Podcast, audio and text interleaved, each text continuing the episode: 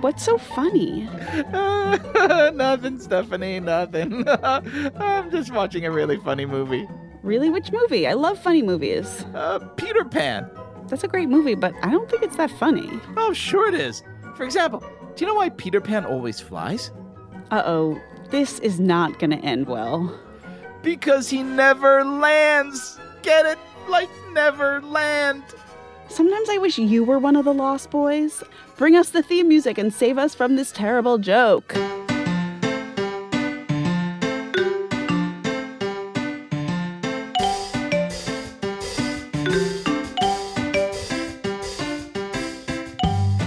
Welcome to Hebrew School, a new game show where super smart kids get to show off how much they know about all things Jewish. I'm Stephanie. And I'm Liel, and you have been the best audience ever. Thank you so much for joining us in today's show, and have a good night, folks. Uh, the show's only starting, so hold on for just a bit longer, Liel, and help me welcome our contestant today, the one and only Elizabeth. Welcome to the show. I'm so glad to be here. Elizabeth, how old are you? I'm nine years old. You're nine years old, and I heard your favorite character from Jewish history is Miriam. Why do you like her so much? Because after they crossed the sea, she took out her tambourine and she started dancing and singing. We should all like dance with a tambourine right now. And so what are some of your favorite things uh, to do in the city right now? Um, me and my dad like to go bike riding in the park because the park is right around the corner from my house. Oh, that's so nice. Who bikes faster, you or your dad? My dad, because he has gears and my bike doesn't. So he can go faster. I think it is time for a new bike. Yeah, we need gears. Let's we'll talk to your dad about it.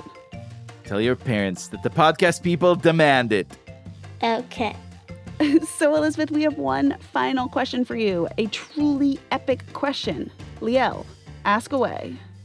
Elizabeth, you are amazing. So amazing, in fact, that just before you got here, Stephanie and I were like, you know, we should let Elizabeth make up one more commandment to add to the Ten Commandments. So if you could come up with the eleventh commandment, something that everyone in the world would have to do, what would it be? I think that it would be every time we do a mitzvah or a good deed, we get a superpower. I love that. I really like that. So what would your like first superhero when you do your first mitzvah, what would it be? Invisibility. Ooh, that's a good one. You have this all figured out. I like that. So now that we've got all this invisible commandment business out of the way, I'm going to tell you, Elizabeth, how to play this game. So first of all, Oh, oh no, I totally forgot. Uh, uh, I, I, I, I put a pot of goose ice cream on the stove. Stephanie, cover for me. I have to run and take it off before it gets too cold. I'll, I'll be right back. That sounds so gross. So, Elizabeth, while Liel takes care of his goose ice cream, let me tell you a little bit about our show. No matter what kind of school you go to, you are always learning new and amazing things about being Jewish. We want to see how much you really know, but instead of giving you a boring test, we're going to play a series of fun games that ask you questions about everything from history to religion to pop culture. Elizabeth, are you ready to play? Yes, I'm ready to play. Amazing. Our first game is called Bad Bible Poetry. Bad Bible Poetry.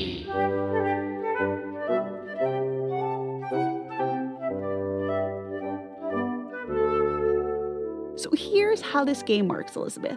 The Bible is very well written, but when Liel tries to rewrite it, it comes out, well, just bad. Liel's going to read you three terrible poems he wrote, each one about a famous moment from the Bible. But he got kind of lazy, and he left off the last word of every poem. Your job is to find the missing word. Are you ready to play? Yes. Take it away, Liel. Oh, I will. Here is my first poetic masterpiece. Good old Joshua had a ball. Standing by Jericho's wall, he ate a few crumpets and blew hard the trumpets, and Jericho's wall it did fall. Winner!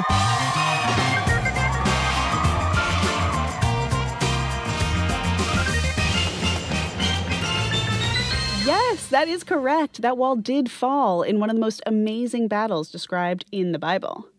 Liel, I think Elizabeth is ready for bad poem number two. If by bad you mean best poem ever, then here goes. Jacob, he couldn't be sadder. His fight with his brother got badder. So he blew off some steam, went to sleep, and then dreamed about angels climbing a... tree? Rhymes with batter and sadder. Ladder. Winner!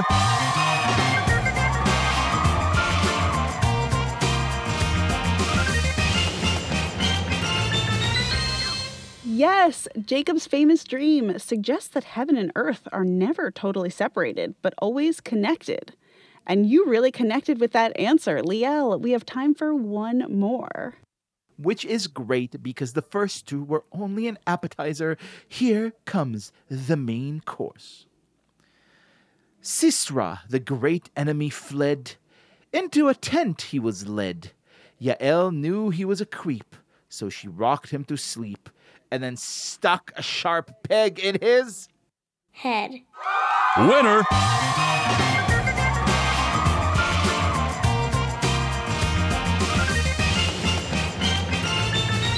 Woohoo! Yes, one of the coolest women warriors in the Bible, Yael was like a real-life Shira, princess of power, killing the bad general Sisera who was fighting the Jews. Okay, Elizabeth, now that you're all warmed up, we're going to play another game.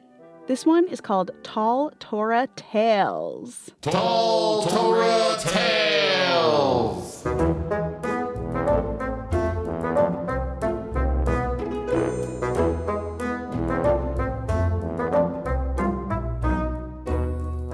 you read the Bible, sooner or later you come across things that blow your mind. Stuff so strange you can't believe the Bible actually mentions it.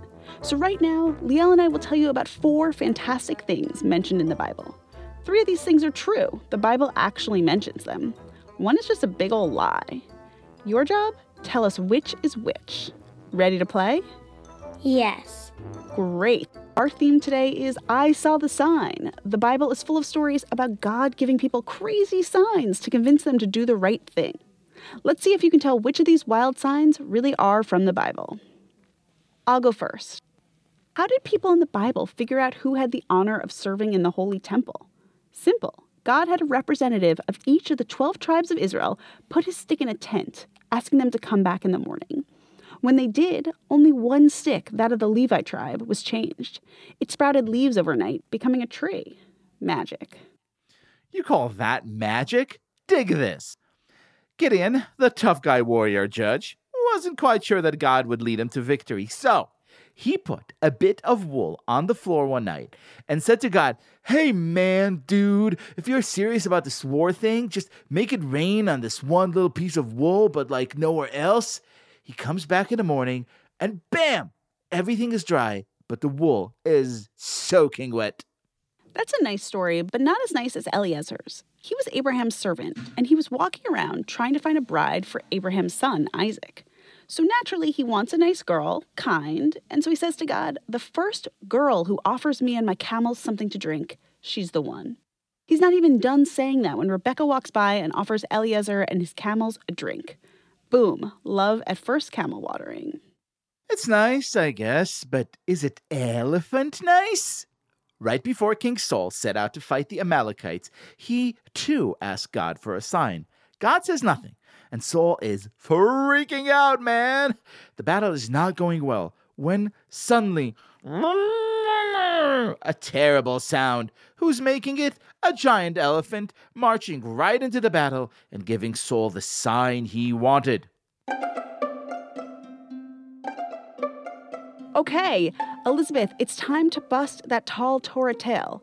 We told you about four incredible signs. A stick turned into a tree, wool that got magically wet, a woman who appeared and said just the right thing, and an elephant who turned the tide of war.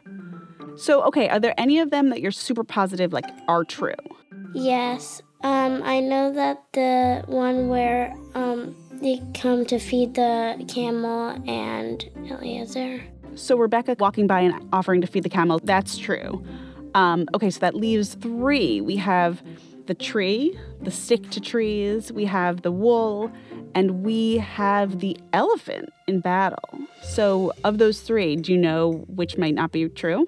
I think maybe the, the elephant is fake.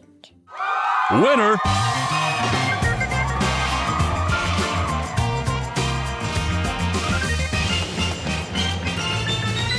Yes, you are correct. There were no fighting elephants helping King Saul, but I promise you all the other ones are totally in the Bible. My favorite sign is caution, turtles crossing.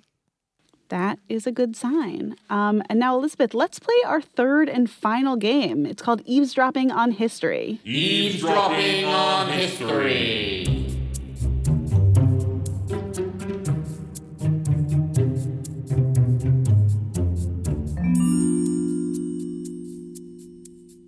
Elizabeth, which do you like better, ice cream or broccoli? Ice cream. See, I knew you were going to say ice cream. And how did I know? Because I have a time machine, and Stephanie and I get together and we ask kids questions, and then we go back in time and we're all like, aha, I knew you were going to say ice cream.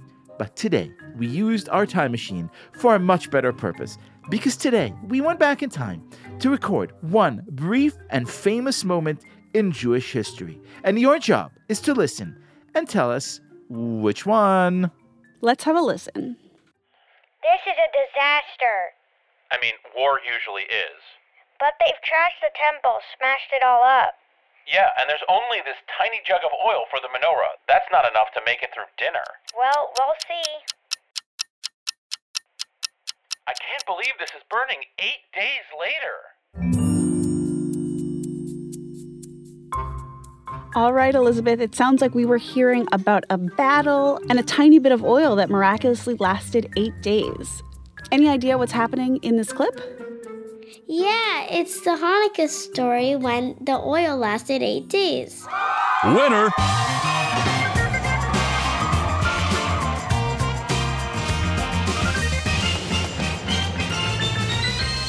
That is correct. So, Liel, tell us about the miracle of Hanukkah. So there's this guy. His name is Antiochus. He's like the Darth Vader of biblical times. All like, dan, dan, dan, dan, dan, dan, dan. And he's all like, I don't like Jews. They should not be allowed to pray or do anything else that keeps them Jewish. So the Jews didn't like that at all. So, led by the rebel force, commandos called the Maccabees, they went to war. Eventually, they managed to defeat the evil Antiochus and his mighty armies, but when they got to the Holy Temple, they saw that Anti, as his friends called him, had made a huge mess all over the place. So the Maccabees managed to clean it up, but when they came to light the menorah, all they could find was a tiny little jug of oil. Oh. So they poured it in, lit it up, and you will not believe what happened next. The oil lasted for eight crazy nights. It's this miraculous victory that we celebrate every year on Hanukkah.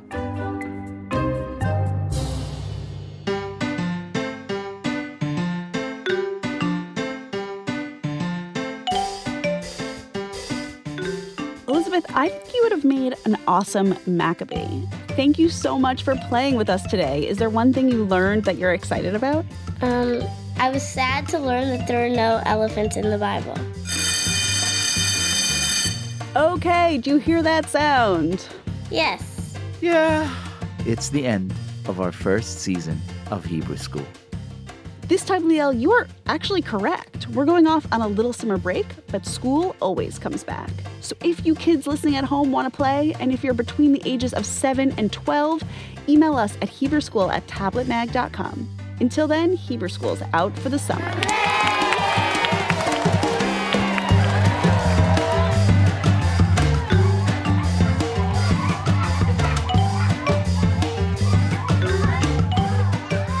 School is a podcast from Tablet Magazine, hosted by me, Stephanie Butnick, along with Liel Leibovitz. We are produced by Sarah Fredman-Ader and Paul Ruest, who also edits the show. We are executive produced by Josh Cross, with extra help this week from Violet Cross. Check out all of Tablet's podcasts at tabletmag dot com slash podcasts.